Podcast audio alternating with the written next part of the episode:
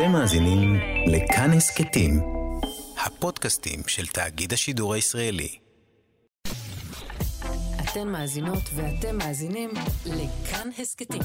כאן הסכתים, הפודקאסטים של תאגיד השידור הישראלי.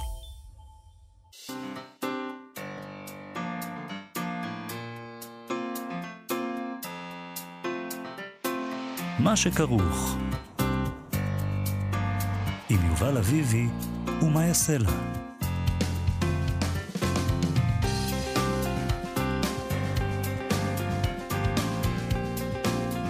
שלום, צהריים טובים, אנחנו מה שכרוך, מגזין הספרות היומי של כאן תרבות. אה, כל יום אנחנו כאן, ב-12 בצהריים, בשידור חי, ב-104.9, או ב-105.3 FM, ואפשר גם למצוא אותנו בהסכתים בכל שעה, והיום אנחנו גם נהיה בשרונה. נכון. אז בכלל, עוד מעט נסביר, נגיד, נדווח, נכון? זהו, נראה לי זהו, זה. מה שיש להגיד היום, משש בשש עד בערב, תשע. עד תשע בערב, כ- וואו. אה, כאן תרבות, בשרונה, במתחם תגיד, אה. שבוע הספר. אתה חושב שיכול להיות שירד עלינו גשם? אמצע יוני, בכל זאת. אני מקווה. יכול להיות שצריך להתחיל לעשות את uh, שבוע הספר במועדים אחרים, כי נגיד אם מזג האוויר משתנה, לא. אז צריך לשנות גם את העניין הזה? לא. מה שקורה הוא, אוקיי. זה שאי אפשר יותר לצפות את מזג האוויר, אז זה לא משנה מתי אתה עושה את זה. אפשר לעשות pop-up כזה של... אה, pop-up pop-up שבוע. אה, אוקיי, איתנו באולפן איתי אשת על ההפקה, על הביצוע הטכני, שלומי יצחק. שלום לכם, שלום לך יובל אביבי. שלום, יעשה לה. אז כמו שאמרת, מתחיל היום שבוע הספר בשרונה בתל אביב ובמתחם התחנה בירושלים. לצידו צריך להגיד גם נפתח יריד הספרים העצמאי ברחבת הסינמטק. אה, אחרי שהיריד העצמאי, דרך אגב, פתח את האירועים האלה כבר בירושלים ראשון. ביום ראשון. הם נכון. היו של, שלושה ימים, ואני ככה, לפי מה ששמעתי, היה מוצלח. מהמם. היה מוצלח מאוד. זה יום חג עבורנו, אה, פתיחת שבוע הספר, ואנחנו, כמו שאמרת, נשדר משם, ממתחם שרונה, תוכנית מיוחדת משש בערב. משש בערב ועד תשע בערב, אנחנו כמובן אה, נגיש חלק מזה. נכון. חלק, אני ואת, וביחד עם אלעד ברנועי שלנו. ו... וענת שרון בלייס תגיש, ורונה גרשון תלמי תגיש. נכון. יהיה אז- מדהים. אז אתם מוזמנים להאזין לנו ולקולות מהיריד, אבל לצד אבל. החגיגה... האם אפשר כאילו לפתוח את שבוע הספר בלי איזה אבל אני לא חושב קטן? שאפשר לפתוח שום דיון בספרות בישראל בלי איזה אבל. בדרך כלל פותחים עם אבל ואין שום דבר חוץ מהאבל. במקרה יש לנו גם חגיגה היום. אבל האבל, האבל שעליו אנחנו מדברים היום, הוא טענות וביקורות כן. אה, שנשמעות אה, בימים האחרונים בעיקר כלפי משרד התרבות, שדרך אגב אה, מקיים את הדברים האלה במקביל ובמנותק משבוע הספר. במקביל לשבוע הספר, הוא לא מעורב, משרד התרבות בכלל בשבוע הספר, הם מקיימים במקביל ובמנותק את חודש הקריאה, ויש על זה טענות. נגיד, בספריות הציבוריות זועמים על כך שמשרד התרבות מממן את חגיגות הקריאה האלה, בזמן שתקציבי הספריות תקועים. יש הרבה מאוד ספריות ציבוריות בישראל שלא קיבלו בכלל תקציב השנה עדיין, ואחרות שקיבלו רק חלק ממה שהן היו אמורות אה, לקבל. אני רק רוצה להגיד שאנחנו נביא תגובת אה, משרד התרבות. אני אה, דיברתי עם דוברת משרד התרבות, אבל אני צריכה להגיד את זה, כי אמרת זועמים, ותקציבי הספריות תקועים, וכל הדבר הזה. יש להם את התגובה שלהם. כן, בטח. שקשורה למינהל תקין ולזה שצריך להגיש את הדברים בזמן כדי לקבל כסף. וכל מיני דברים מעניינים שיש להם להגיד גם במשרד התרבות, נביא, נביא את תגובתם. נכון, אנחנו נדבר עם שתי מנהלות של ספריות ציבור, ציבוריות שיסבירו לנו את המצב שלהן כרגע ועל מה הזעם, ואולי גם מה הן יכולות לעשות, וכמו שאמרת, אנחנו גם נגיב, נביא את תגובת משרד התרבות שלגבי הספריות... יש איזה עניין מעניין כזה, אתה יודע, יובל. כן. כאילו, אנחנו דורשים ממשרדי הממשלה אה, מינהל תקין. כשאין מינהל תקין, אנחנו מבקרים את זה. כועסים. אנחנו העיתונאים, כן. והציבור גם. אבל אז כשהם מקפידים על מינהל תקין, אנחנו גם כועסים, כי אנחנו אומרים זה בירוקרטיה. אני לא בטוח כשזה עד נוח כמה... לנו. אני לא בטוח עד כמה... תכף נשמע את זה, אבל אני לא בטוח עד כמה בכלל... אה, עד כמה היה פה באמת מינהל תקין, עד כמה הכל מסודר. דברים הם נראים לי מאוד לא מסודרים כרגע, לשני הצדדים. יש גם את העניין הצדדים. עם תקציב המדינה, אגב, שהתקבל רק במאי. בדיוק. שזה זה דבר זה אחר. דבר אחר. כן. אה, נראה לי שדברים לא מתנהלים בצורה... עזבי מנהל תקין. מנהל תקין זה, זה, מין, זה מין מונח משפטי שאני לא לגמרי סגור על מה הוא אומר. נראה לי שדברים לא מתנהלים באופן תקין. לא, תקשיב, יש כסף ציבורי, כן? אז כסף ציבורי זה לא שזה עכשיו נמצא בכיס של שר התרבות, ועכשיו אני שלא. באה ואני אומרת לו, היי, אני ספרני, תן 2,000 שקל, הוא מוציא מהכיס לא, ונותן. ברור שלא. נכון? ברור אה, שלא. יש איזה הליך מסודר לדבר הזה. אוקיי. טוב, ננסה להבין בהמשך מה, מה העניינים שם, ואחרי זה גם נדבר עם שלומית עוזיאל שלנו, מבינה מוציאה לשון. שם היא תמיד מדברת איתנו על ענייני לשון בספרות, כך גם היום. נכון. אבל אנחנו מתחילים, כמו כל שנה, לקראת uh, שבוע הספר, בשבוע הספר, בפת... ביום הפתיחה, הספרייה הלאומית מפרסמת את נתוני הוצאות הספרים בישראל בשנה שחלפה, uh, ומי הוציא מה, ואיך זה מתחלק, והתפלגויות. אנחנו אוהבים, סטטיסטיקות. אני אוהב מספרים. לפי הדוח הזה, 6,971 ספרים ראו אור ב-2022. מדובר בירידה. אנחנו רגילים למגמת עלייה בעניין הזה, אבל הפעם זה ירידה. מהשנה הקודמת, שאז יצאו 7,344 ספרים, ו-6,487 ספרים יצאו בשנת הקורונה החלשה. כן. אז אנחנו, מה, מה קרה כאן? לא יודעת. כאילו, יש פחות ספרים, יוצאים קצת פחות ספרים. התחלנו לגלות איפוק, אולי? איפוק, איפוק זה כוח. מצד שני, יצאו גם 1,258 ספרים דיגיטליים, לעומת 982 uh, בלבד ב-2021. אז אולי שם הפער, שאנשים אמרו, טוב, מה אני עכשיו אדפיס? בדיוק, מה, זה יקר. זה העולם של אתמול גם. בוא נעשה דיגיטלי. Uh, יש מגמת גידול, עם זאת, בהוצאת ספרי פרוזה ושירה. אז אתה יודע, כשהם אומרים ספרים זה כל מיני... הכל, כל דבר דפוס הכל. מעל 50 עותקים. נכון. אז uh, יש שם, אני, אם אני זוכרת נכון, למשל, עלייה בספרים האלה שאנשים מוציאים... Uh, בת... בת... כאילו בביוגרפיה של סבא, נכון. אה, שמחלקים למשפחה, כן. אז בזה יש עלייה. נכון. אה, יש גידול, אה, אבל בואו בוא נתמקד בעניינים שלנו. בהוצאת ספרי ושירה, פרוזה כן. ושירה, 2004 ספרי פרוזה ושירה יצאו ב-2022, לעומת 1,874 ספרים ב-2021. שזה היה שיא. ב-2021 היה שיא במספר ספרי הפרוזה והשירה שיצאו בישראל, ואנחנו שברנו אותו. יפה. אז עדיין יוצאים יותר מדי ספרים. בהחלט. 70 אחוזים מהספרים הם פרוזה, מהמספר הזה 2004, נכון? כן. 70 אחוזים מהספרים הם פרוזה. שזה ב-1,400 ספרים בערך. 1,400 ספרי פרוזה בישראל בשנה. Mm-hmm. אני מבקש אה, דקה רגע מהמאזינים. דקה דומיה. לרחם עלינו. לא, אני לא מבקשת לרחם עלינו, ואני גם לא מרחמת עליך וגם לא על עצמי. ואני מציעה לך גם לא לרחם על עצמך, אדוני. תסלח לי. אבל אתה עדיין לא עובד במכרה פחם. 23 אה, אחוזים אה, מהספרים האלה הם שירה, 6 אחוזים בלבד סיפורים קצרים. כן, זה מסורתית, הישראלים אה, לא, לא מתחברים לסוגה.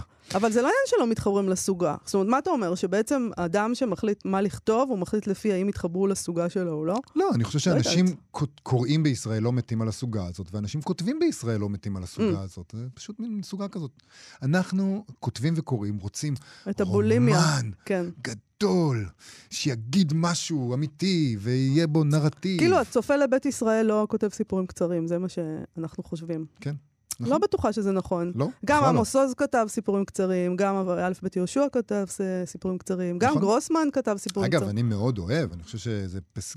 לפעמים זה פסגת היצירה של הסופרים נכון. האלה, מה, ארצות טן וחיוך הגדי ו... לא, לא חיוך, חיוך הגדי קוראים לספר הראשון של... זה עם החמור, חמורים, לא? נכון, החמור זה סיפור קצר, כן. שפתאום אה, ברח לי השם. אבל קראו לזה חמורים, לא? לספר עצמו. יכול להיות. טוב, מגדרית. מגדרית, אה, הרוב אה, סופרות. נשים כתבו 60 אחוזים מהספרים בפרוזה ובשירה. בספרות מקור זה רק 56 אחוזים לטובת הנשים. בספרות אה, מתורגמת 70 אחוזים כתבו נשים.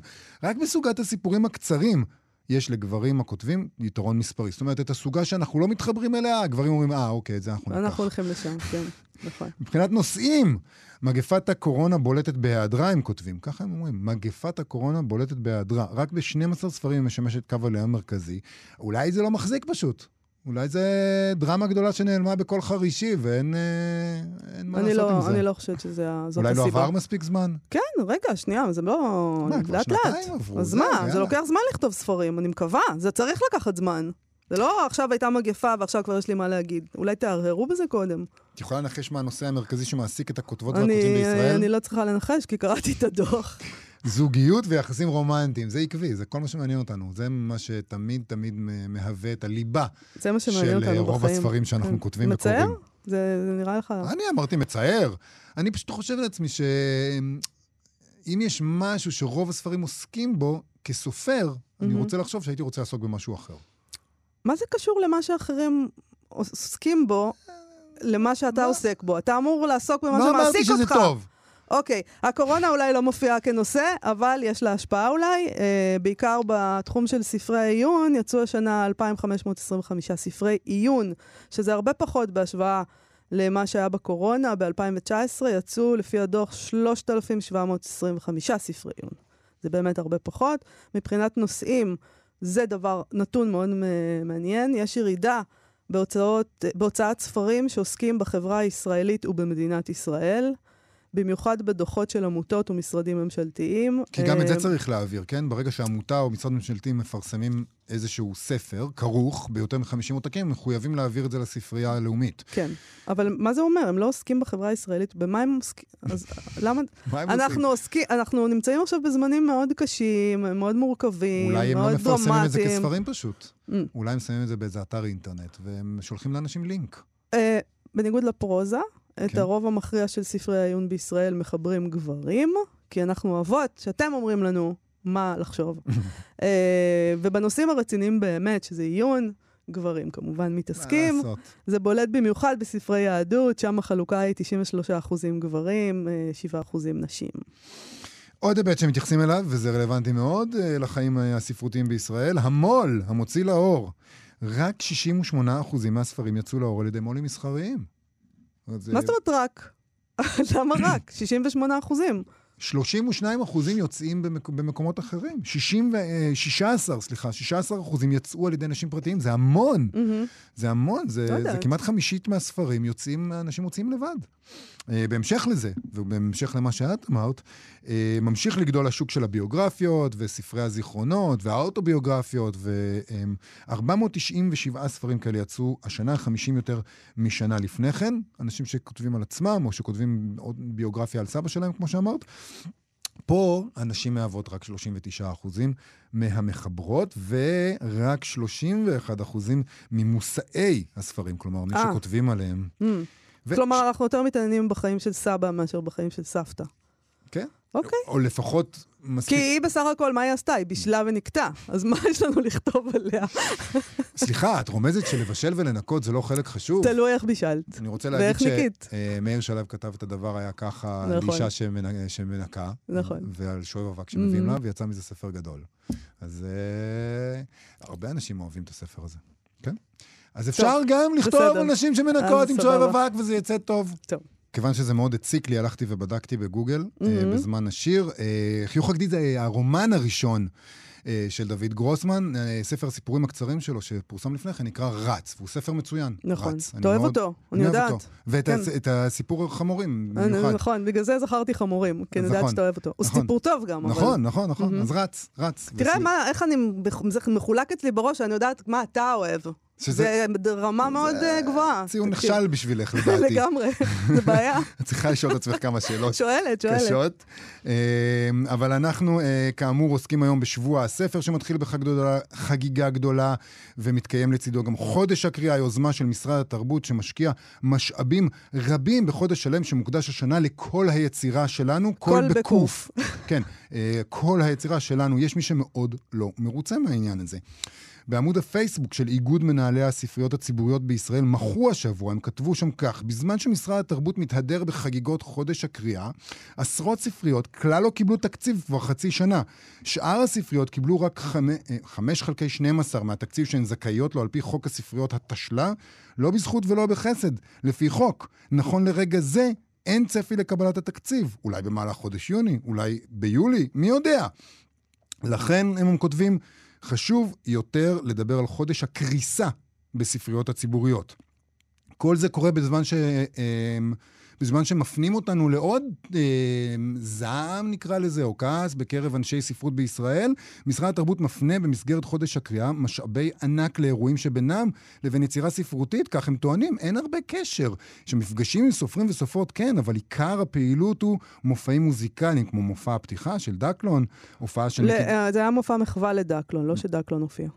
אה, נכון, הופע, הייתה שם הופעה של מיקי גבריאלוב, הופעת מחווה לשוק מחנה יהודה לציון 100 שנה להיווסדו, מפגשי פיוט בבתי כנסת, רן דנקר יופיע בכפר הנוער אהבה וכדומה. כל הדברים האלה זה במסגרת חודש הקריאה, זה אלה הפעילות המרכזיות. כן. אנחנו אבל מנסים כרגע להבין מה קורה בספריות הציבוריות. זה החלק הראשון של אה, מה שמכעיס אנשים כרגע. אז הזמנו היום את רחל קור- קורן, מנהלת רשת הספריות בחולון וחברה במועצת הספריות. שלום לך, רחל קורן. של... שלום וברכה. ואת נאוה איזק, שהיא מנהלת ספרייה ציבורית במי... הספרייה הציבורית במיתר. שלום, נאוה. שלום וברכה. אז קודם כל, אה, נשאל אתכן, מה קורה אה, אצלכן, רחל קורן, מה קורה בעצם בספריות הציבוריות בחולון? אז נכון להיום, כמו שאמרתם ודייקתם, אני טרם קיבלתי תקציב של 2023. אני כן חייבת לעדכן שהבוקר קיבלתי איזשהו עדכון מהמפקחת שלי, שכנראה בתחילת שבוע הבא יוזרם לי איזשהו תקציב, משהו שעומד על אזור ה-10% מהתקציב השנתי. אני רוצה להזכיר, אנחנו כרגע כבר באמצע שנה. יולי, יוני, כך ש... זה נכון. מעט מדי ומאוחר מדי. אני רוצה אז ל- להגיד לך, אני, כי- אנחנו פנינו למשרד התרבות, אה, אז בואו בוא נדבר על הטענות שלהם. זאת אומרת, הם, הם טוענים, אה, חולון, אה, הם טוענים את זה גם לגבי מיתר, לא הגישו כ- לפי כללי מינהל תקין, דוחות כספיים וכל מיני דברים כאלה, הצעת תקציב. אה, מה שהם טוענים, אגב, שאתם תקבלו בחולון, אה, אתם תקבלו תקציב מקדמות בסך 336 אה, 300... 336 אלף מה, שקלים. שלוש- 336 נכון, זה הסכום. אלף שקלים, כן. זה בחולון, רגע, כן. לא, שלא, מיתר לא יתלהבו. אה, בימים ה- בימים הקרובים, אוקיי? עכשיו, אז בואי נדבר על העניין הזה של הטענה שלהם על מינהל תקין. אז בואי נדבר על זה בשמחה. אני רוצה רק להגיד שהסכום שציינת הוא כ-10% מהסכום הכללי. הסכום הכללי שואף שלושה מיליון, כך שזה באמת טיפה בים. לגבי הדוחות, כן. לקחת בחשבון, אנחנו רשות גדולה, כל דוח, ואנחנו בעד הרגולציה הנדרשת, כמובן, זה כסף ציבורי, מהמם. והוא צריך להתנהל נכון. העניין הוא שצריך לקחת בחשבון, לעיתים הדוחות, לא תמיד, הדוחות האלה דורשים חתימות של אנשים בעירייה, לפעמים הם לא נמצאים. נכון להיום, נכון להיום, הדוחות שלי כבר מחכים חתומים, מאושרים, כבר לפני יותר מחודש. אה, במשרד התרבות. עדיין לא קיבלתי תקציב. זאת אומרת, אני עמדתי בקריטריונים, קיבלתי את האישור על הדוחות שלי, ועדיין אין לנו תקציב. אני-. עכשיו אני אגיד עוד דבר כן. שחשוב לי, לי מאוד לומר אותו.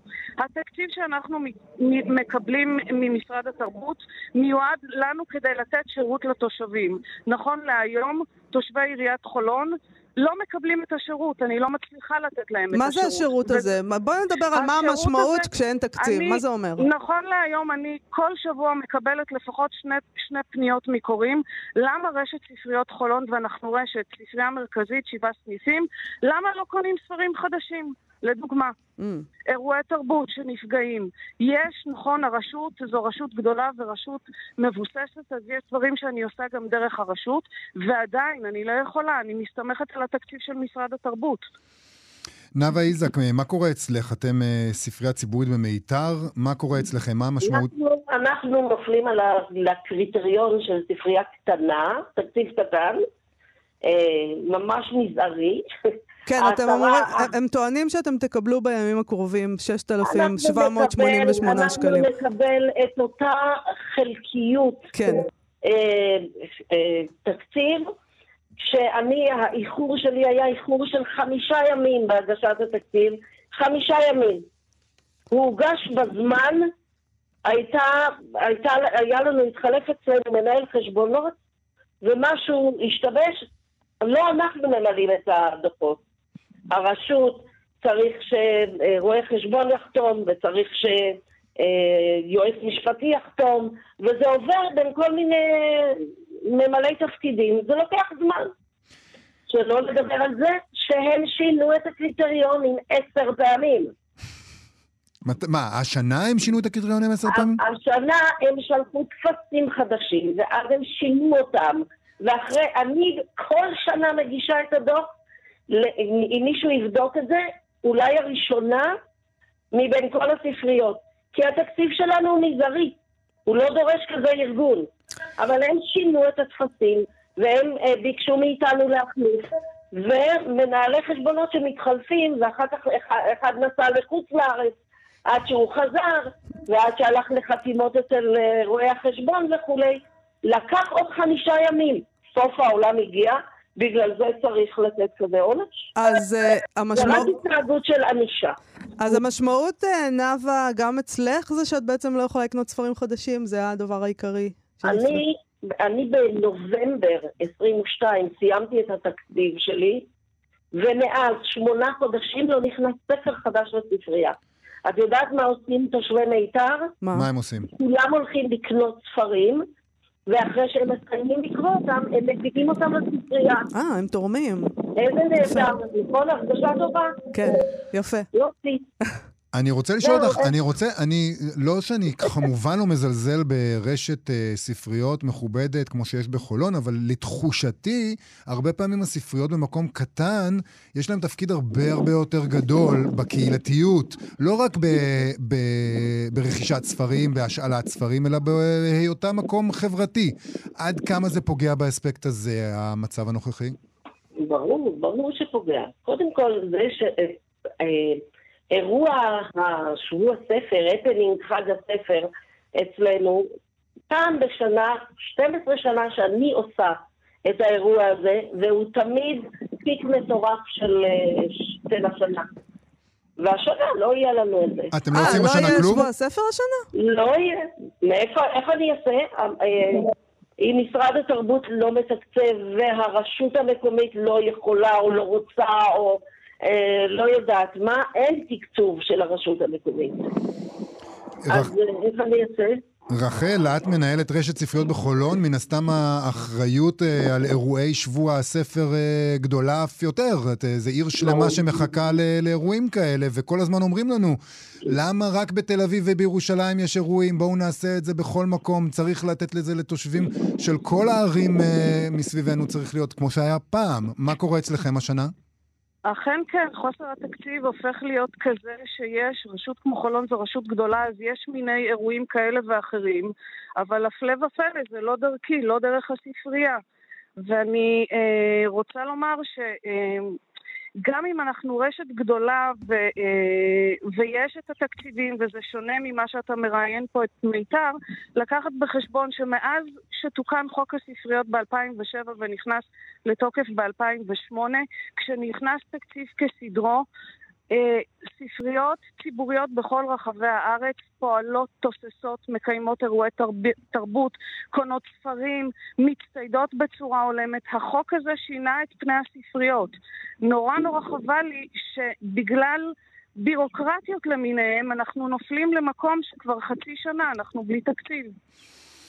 אנחנו uh, מקווים שזה ייפתר uh, בקרוב. רחל קורן, מנהלת רשת הספריות בחולון, uh, נאוה איזק, מנהלת ספרייה ציבורית במיתר, תודה רבה לכם על השיחה תודה הזאת. ואנחנו שבאתן.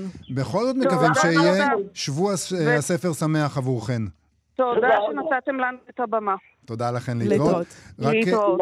רק נגיד שממשרד התרבות הגיעה אלינו גם uh, תגובה לגבי הטענה השנייה, כן. על זה שמשקיעים המון המון כספים במופעים מוזיקליים, כמו שאמרנו, ולאו דווקא... ב... זה לא איך שאנשי ספרות היו רוצים לראות את אירועי חודש הקריאה, הם אומרים, מה איתנו, כן?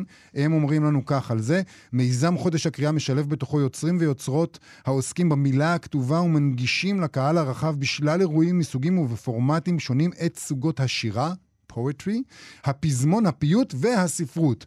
והם נותנים פה רשימה של uh, uh, משוררים ומשוררות וסופרים וסופרות שלוקחים חלק בחודש הקריאה, אלי אליהו, יהודה אטלס, דתיה בן דור, אגי משול, uh, שחר מריו מרדכי, ויש רשימה פה של uh, סופרים וסופרות, משוררים ומשוררות שמשתתפים. זאת התגובה שלהם. טוב. עכשיו, מוציאה לשון. מה שכרוך בכאן תרבות חזרנו, ואנחנו בענייני לשון בפינה. מוציאה לשון עם שלומית עוזיאל, מחברת הספר מוציאה לשון. הפתעות מהמגירה הסודית של השפה העברית. שלום שלומית. שלום, שלום. אנחנו מדברים היום על אונומטופיה, אבל לא סתם על רגיל, של מילים, אלא על טקסטים שלמים עם האפקט הזה. אה, נכון. איך זה עובד? אה, אז, אז זהו, זה האמת שבעיניי זה עובד יפה. רגע, רגע, בוא נתחיל עם מה זה אונומטופיה? אונומטופיה, זהו, בדיוק, בבקשה. אבל, אבל נתחיל קודם במה זה אונומטופיה, ואונומטופיה זו מילה שהיא אה, משמיעה לנו בעצם את הצליל של הדבר שהיא מציינת. כמו למשל המילה ציוץ, שהיא קצת מזכירה לנו בצליל של הציוץ של ציפורים, או טפטוף, שהוא נשמע קצת כמו טפטוף של אה, טיפות מים, כן? או נכון. בקבוק, שאמור להישמע, היא נשמעת קצת נכון, כמו הצליל שנוזל משמיע כשהוא יוצא מה, מהבקבוק שהוא זורם מתוכו, נכון? אז, מהמם. אז אלה אונומטופאות, וזה נחמד גם לשים לב שבמקרה הזה, אתם יודעים, יש עצה כזו בתחום הכתיבה, אה, אל תספרו, תראו, כאילו, תראו לנו שהדמות היא כזאת שתתנהג בהתאם, והמילים האלה הן מצייצות קצת לכלל הזה, שהן לא רק אומרות לנו, הנה זה כלב, הן משמיעות לנו את הצליל של, ה, של הדבר המתאים. כן. הן קבוצה קטנה ו, אה, ומעניינת במיוחד של אה, מילים. ו, ובספרות אנחנו מוצאים משהו עוד יותר מעניין מאשר המילים האונומטופאיות כשלעצמן. כי יצירת ספרות היא טקסט שלם, ולכן היא מייצרת לנו בהרבה מקרים אפקט הרבה יותר מורכב אה, ומעניין. אז ו... בואי בוא נתחיל עם דוגמאות, כי אני לגמרי לא מצליח לדמיין איך זה עובד. אז הנה נשמע דוגמה אה, נורא חמודה, אני חושבת שמצאתי, שהיא לקוחה מתוך אה, אה, רומן בשם אחות קטנה של ראובן קריץ. אה, ונשמע את המשפט מתוכו. אה, נדלק אור ירוק כהה מבהיק, נשמע זמזום מרשרש מלחשש כמו כשקוששים קש של סיבי זכוכית דקדקים. עכשיו, המשפט הזה מתאר את ה... מה קורה כשאיזה נערה, נערה בשן תמי, מקבלת הקרנה נגד גזזת. אגב, זה רומן עם, עם, עם נושא ככה אה, די טעון משלו. אבל אנחנו באמת התכנסנו עכשיו בגלל הצד הצלילי של המשפט, אז מה שהוא אומר לנו בעצם, שהמנורה נדלקת ומשמיעה רשרוש. Mm-hmm. ואז המשפט עצמו שמתאר את זה, משמיע לנו את הרשרוש הזה. זמזום מרשרש מלחשש כמו כשקוששים קש של צבעי זכוכית. וזה נחמד, נכון? מאוד יפה, כן. זה נכון. זה בעצם מה שמשוררים עושים הרבה פעמים. אה, זה מה שקורה בשירה, לא? אה, נכון, זהו. אז מה שקורה בעצם, שהרבה מהאמצעים האלה באמת הצורניים יותר, אה, הצליליים, אז אנחנו מוצאים אותם באמת אה, בשירים. אה, בשירה, הם יותר אופיונים לשירה, ואם יהיה לנו זמן אנחנו גם נפגוש פה אה, כאלה דוגמאות. אבל דווקא משום כך בעיניי זה מעניין למצוא אותם בפרוזה. נכון. כי, כי אמצעים צורניים בצלילים כאלה בשיר, זה כאילו כלב נשך אדם, אנחנו יודעים שזה שם, אבל כן. בפרוזה זה יותר אדם נשך כלב, כאילו יש בזה חדשות, כאילו. אבל סופרים נמנעים מזה כי זה מרגיש באמת זר אולי למלאכת הפרוזה. אנחנו לא מתעסקים כאן באלמנטים צורניים, אנחנו לא... אה, לא משתמשים בדברים האלה לכאורה, כי יש לנו... לספרות אין את האורך יריעה שיש לפרוזה, אז היא צריכה להשתמש בכל מיני אמצעים כאלה כדי להעביר, אמצעים שלכאורה הפרוזה יכולה פשוט להעביר אותם עם תוכן. אמ, אז השאלה טובה, כן, אני חושבת שמה שמייחד שירים, בייחוד אמ, אמ, שירים שהם כבר לא כבולים נגיד, חד משמעית למוסכמות היותר ותיקות, של קצב ושל חריזה שהיו יותר מקובלות בעבר, אבל עדיין הדגש על הצד הצורני הוא בפירוש מאפיין שירה לעומת פרוזה, כן, ופרוזה זה יותר ספרו לנו ופחות אה, אה, בואו תעשו את זה יפה. וחבל. אה, אז בואי, חבל מאוד. זה ממש, אני לא מסכימה עם מה שאמרת, יובל, בשום צורה. רק ספרו לנו. פרוזה זה צורה גם, אבל בואי, תני לנו עוד דוגמאות מהפרוזה, שנראה מה עושים. אז יש פה דוגמה, דוגמה אה, קצת דומה באפקט שלה לקודמת, אה, מתוך הספר מצבי רוח של אה, יואל הופמן. ו, והנה הוא אומר ככה, בעיקר הרשרוש הדק של שמלות כשנשים פושטות אותן. זאת אומרת, הוא אומר לנו שיש רשרוש והוא משמיע לנו את, ה, את הרשרוש. את הרצף עכשיו, הזה של השינים. ש... כן, הרשרוש של שמלות כשנשים פושטות. זה מאוד יפה. כן. עכשיו, מה שנשים לב, אגב, במיקרו, שבשתי הדוגמאות האלה יש לנו מילים שהן אה, אונומטופאיות בפני עצמן. זמזום, רשרוש, לחשוש, אה, ועוד פעם, אה, רשרוש, אבל הם רק, כאילו נגיד, הם הלב או השלד של האונומטופאה הזאת, כן? המורחבת, כן? יש גם, מתברר מונח כזה בספרות לצורך העניין. כי יש לנו פה הרבה מילים אחרות שמשתתפות ביצירה של אפקט, שהן לא אה, אונומטופאיות בפני עצמן, אבל פה, בהקשר הזה, הן משתתפות באפקט. שמלות, נכון, נשים... כשנש, כשנשים פושטות אותן, אף, אף מילה פה היא לא כזו בפני עצמה, אבל mm-hmm. האפקט כולו נוצר. יפה. אבל יש פה עניין ש... בעצם פרוזה זה משהו שאנחנו קוראים לבד בלב או בעיניים אה, כשאנחנו בעצמנו, ושירה הרבה פעמים אנחנו באמת קוראים אותה בקול רם. האם אנחנו יכולים, אה, האם האפקט הזה קורה כשאנחנו לא קוראים בקול רם? האם המוח שלנו בכלל יודע שיש את האפקט הזה כשאנחנו יושבים בחדר לבד וקוראים בלב? אז זו שאלה נהדרת, אה, שאין לי תשובה עליה. אנחנו נשאל אה, מנתח מוח. מנתח אה, מוח. אבל אני, אבל יש לי ניחוש. כן. אני חושבת אולי שזה קצת תלוי מי, כי, כי, כי אנשים שונים, אתם זוכרים, דיברתם פעם על השאלה גם אם אנחנו רואים תמונות כשאנחנו קוראים ומדמיינים אנחנו מדמיינים משהו ויזואלי, כן. ואני חושבת שזה שונה מאדם לאדם, ואני מנחשת נכון. שגם פה יש, שזה תלוי מי, בקיצור. איזה עוד דוגמה. קטע, כן. אמ, אז יש לי דוגמה של מילה אחת ממסעי גוליבר של אה, ג'ונתן סוויפט, אה, אחד הפרקים הפחות ידועים בספר, כולנו מכירים את ליליפוט, אבל ישנו פרק שבו, אה, שבו גוליבר פוגש עם של, של סוסים אינטליגנטים, אה, ובני העם הזה הם נקראים ווינם, שם שהוא מזכיר צהלה של סוס, ווינם. מין, אה, כן, ה- ווינם. כן, הוא המציא את השם הזה, את השם הזה כן. כדי שהוא י- ידמה לזה, זה יפה. כן, הוא, הוא המציא, כן, בדיוק, זו מילה מומצאת שהוא המציא, אה, שם של אה, בני העם הזה, עם הסוסים, והיא נשמעת כמו צהלה של סוס. ומעבר מעבר לפרוזה, אחרי שככה הלכנו אל הפרוזה ומצאנו שזה גם שם, אז בכל זאת יש לי אה, דוגמה אה, יפה גם משיר, יש גם אחרות לפי הזה, אה, שיר בשם כיבוי אורות של נעמי שמר, שגם הלחינה. כן. שייך טכנית לתחום הפזמונאות, אבל אני חושבת שגם כן אמרנו, אנחנו לא, אני, אני אישית לא נותרת טינה לשיר בגלל שיש לו לחן. לא, לא, להפך. נכון, אני איתך. אז, אה, אז השיר, אה, אני אקרא כמה שורות מתוכו, ואחרי זה נשמע אותו גם נשמע קצת, אותו, כן. כן. אז זה הולך ככה, ליל בא אל המדבר, ממדורות עשן עולה, וצליל תופים נדם נדם, על ערבות ניצת ירח ופניו קדם. זה ממש מוזר להקריא את זה במקום לשיר, נכון? אבל אני לא כן. אשיר לכם, טובת כולנו, באמת. אני מתאפקת גם. נכון? לגמרי. ועכשיו, מה שנשים לב זה שהמילים נדם, נדם וקדם, יחד עם הקצב של השיר, הן מנגנות לנו תופים, אבל אה, המשורר איתן דקל, שמצא בשבילי את הדוגמה הזו והצביע עליה וניתח אותה, הוא אמר לי משהו נורא מעניין, הוא אמר, תשימי לב, הקצב של התופים וה- והצליל של התופים, נדם, נדם, קדם, הוא מופיע דווקא כשהמילים אומרות לנו שהתופים השתתקו. Mm. זאת אומרת, אה, הוא הציע לקרוא לזה אונומטופיה הפוכה. זאת אומרת, הוא... ואז אפשר לחשוב כל מיני דברים על זה. בואו אולי- נשמע את זה רגע, בואו נשמע את הרגע הזה כן, ואז בואו נחשוב נשמע. על זה כמה כן, דברים. כן, אתה צודק, נשמע.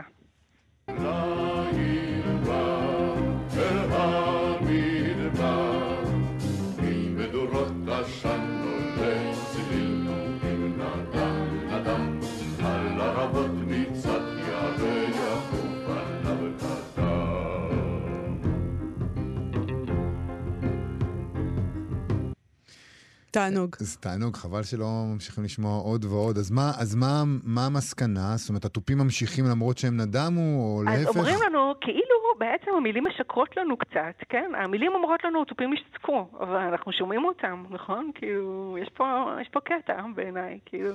אז אפשר לחשוב על זה כל מיני דברים. אחד, אולי דווקא כשמשהו מפסיק, אז פתאום אנחנו מרגישים בו. כן, לא שמנו לב שזה היה שם עד שזה לא הפסיק. זהו. נכון.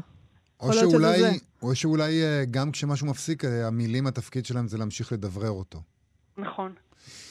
טוב, אנחנו נמשיך ונחשוב על זה. שלומית עוזיאל, תודה רבה לך שוב אה, על הפינה הנהדרת הזאת. תודה אה, רבה לכם. גרמת לנו לחשוב מחדש על הפרוזה ו- ומה שאפשר לעשות איתה. תודה רבה. תודה תודה שלומית, רבה, להתראות. ביי ביי. להתראות. מה שכרוך בכאן תרבות, חזרנו. הסופר האמריקאי הגדול, קורמק מקארתי, מת אתמול, בגיל 89. זה, אותי זה מעציב באופן אישי. אה, אני מאוד אוהב אותו. אבל... אה, אבל יש לנו את הספרים שלו. כן. זה היה בגיל 89, הוא אני ב- יודע. הוא- הוא מת בשיבה טובה. אני יודע. הבן שלו אמר שהוא מת בשיבה טובה אני יודע, בבית. אז אני יודע. מה מה זה הדבר הזה? אתם רוצים שאנשים היה יחיו... לו גם... היה לו גם... גם, אתה יודע, זה לא שהייתם רגילים לשתות קפה כל בוקר ועכשיו אתה תתגעגע. וגם יש איזה ספרים שלו שאנחנו מחכים להם, נכון? נודע לאחרונה כן. שאחרי שתיקה ארוכה של כמה שנים, הוא פתאום אה, החליט לכתוב עוד פעם, אה, ומפרסם ספרים, אז יש למה לחכות גם, נכון? נכון. בסדר, אז אני לא אהיה עצוב, טוב, בסדר. אה, סתם אנחנו- זה משהו כזה שאומרים, אני עצוב. לא. זה מעציב אותי, מה אני יכול לעשות? אוקיי, בסדר. אה, אני מאמינה לך. פעם אחת אני מתחבר לרגש שלי, וגם זה לא טוב. פעם אחת לא, אני מרגיש משהו. בסדר, בבקשה. אנחנו אה, נקרא סטטוסים אודותיו, זה יפה לראות מה הקוראים שלו כתבו עליו. למשל, חן מלול כתב כך: קורמק מקארתי, אולי הסופר הגדול ביותר של תקופתנו, נפטר אתמול בגיל 89. הוא התבדח פעם שפרוסט והנרי ג'יימס לא כתבו ספרות, כי ספרות אמיתית עוסקת בחיים ובמוות. הצהרה גדולה. אה, אלו שני הנושאים, כותב חן מלול, אם אפשר לקרוא להם ככה, שאכלסו את הספרים הנפלאים והמפחידים שלו. כשאתה, קורא את ספריו, לפעמים נדמה לך שהדם והייסורים הם הצבעים שבהם הוא צובע את כל העלילה. מה שמניע את המהלך חסר הרחמים של העלילות שלו, הוא הגורל הבלתי נמנע שמכתיב האופי האנושי, האלימות שמלווה את האנושיות, את האנושות מאז ומתמיד. בספרים האחרונים הפציעו גם החמלה והאנושיות. זאת שהיא לא רק חורבן והרס. הוא ייזכר בציבור בעיקר בגלל הדרך, הספרים, הדרך ולא ארץ לזקנים. אבל המובי דיק שלו היה ונשאר קו אורך דם, המערב... מערבון אפוקליפטי שפרסם בשנות ה-70 ושהבנתי ששוב מנסים בהוליווד להפוך לסרט. ועוד ציטוט של האיש, לזכרו, הוא כותב, האמת המכוערת היא שספרים עשויים מספרים אחרים. הרומן חב את חייו לרומ... לרומנים שכבר נכתבו.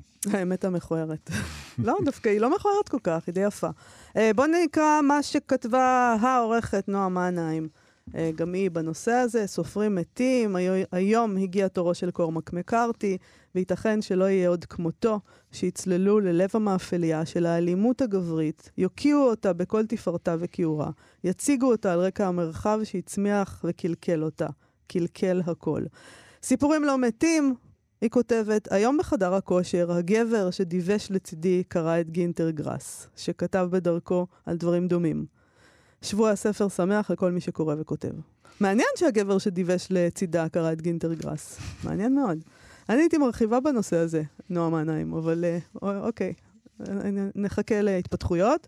אה, כתב אה, עליו יפה גם אורי גולדברג, כתב ככה, קורמק מקארתי מת, הספרים שלו הם אחת הגרסאות המלאות, המטלטלות והמערערות של אמריקה, מנעוריה המדממים ועד העתיד האפוקליפטי שמרחף מעליה. הוא כתב את הגבולות החדירים שלה ואת השנאה והכעס שייחדו אותה תמיד נגד עצמה, ענק הענקים.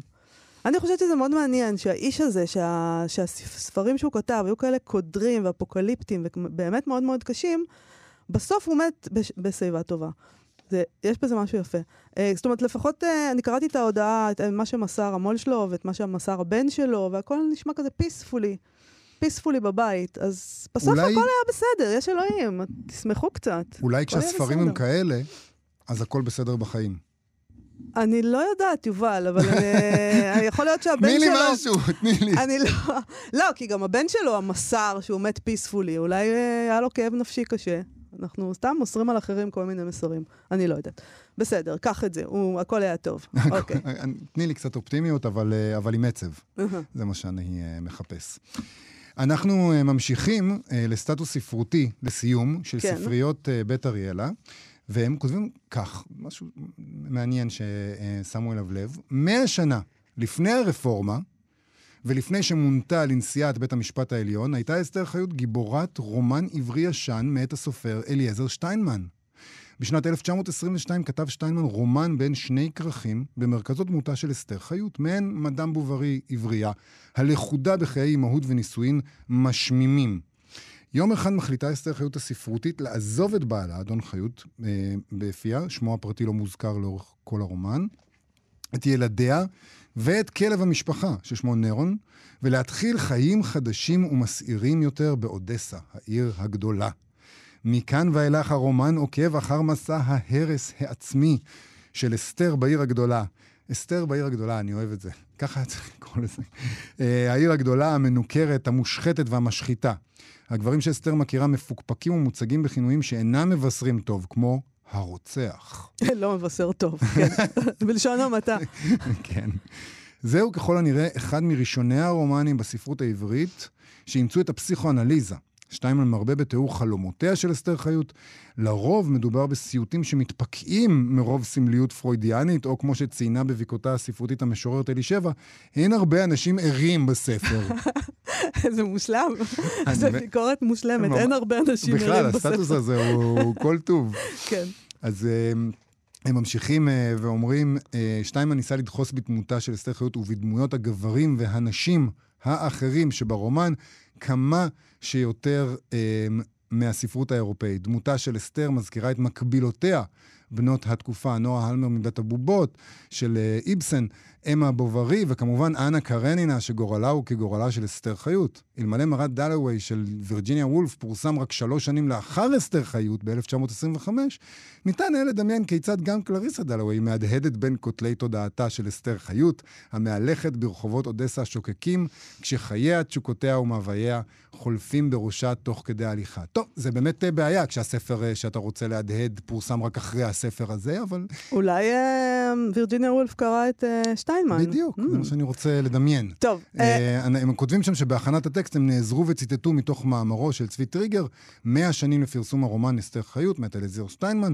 מתוך הבלוג שלו, אוטוביוגרפי. נכון, נכון, נכון. אז הלכנו לקרוא, אני, אתה יודע, את הבלוג של דוקטור צבי טריגר. האמת היא שבהתחלה הלכתי, כי רציתי לקרוא את הטקסט, את אסתר חיות. בוא נתחיל לקרוא את הרומן הזה. אז הלכתי לפרויקט בן יהודה, הוא עוד לא הוקלד, אה, אז לא יכולתי למצוא אותו שם. אבל uh, בבלוג uh, של דוקטור צבי טריגר, שכתב על כל הרומן הזה, על אסתר חיות, uh, יש את הפתיחה של הספר. אז בואו אני אקרא אותה רגע, בסדר? תקראי אותה רוצה? בבקשה. מה זה רוצה? מעשה ישן נושן, בית שוקט על שמריו, הוא הבעל, הנגיד והמצביא, הקברניט, והיא הרעיה, בת הלוי והעזר כנגדו. שנים כנפש אחת, שותפים לבית, לשם משפחה ולכבוד. הבעל טרוד תמיד בעסקים מבחוץ, שב לנווהו, סימן הוא שכבר הגיעה שעת הסעודה. כשהוא חוזר הביתה זה סימן שהגיעה שעת הסעודה, אם לא הבנת. וגברת הבית משוטטת על פני החדרים, ידיה ועיניה בכל. דלתות נפתחות ונסגרות, ידיים מושכות בפעמונים, סובבות דלתות על צירן וקולותיה של המצילה מגיעים למטבח. ויהי ערב ויהי בוקר. אמנם היו תחילה גם ימים אחרים, והבהבו בראשית הדרך תקוות אחרות.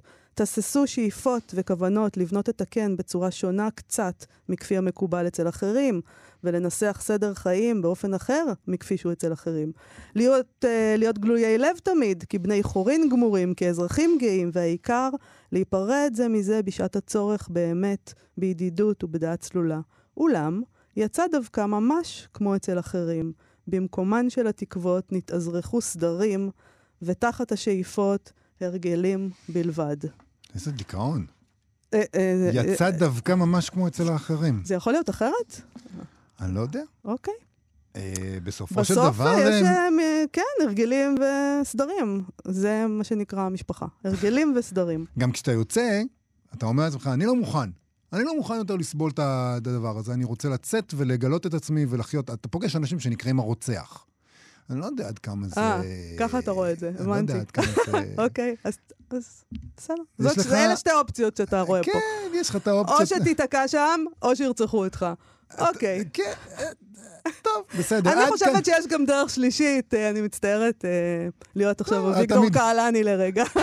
את תמיד אופטימית, כן. את זרה. נכון. עד כאן התוכנית האופטימית, האופטימית להיום. נגיד תודה לאיתי אשת על ההפקה ולשלומי יצחק על הביצוע הטכני.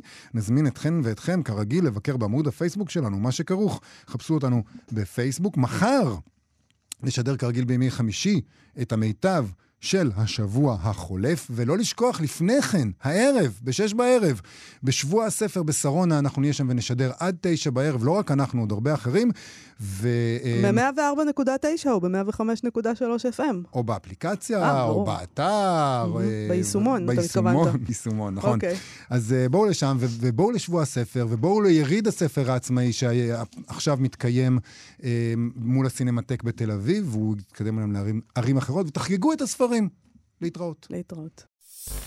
אתם מאזינים לכאן הסכתים, הפודקאסטים של תאגיד השידור הישראלי.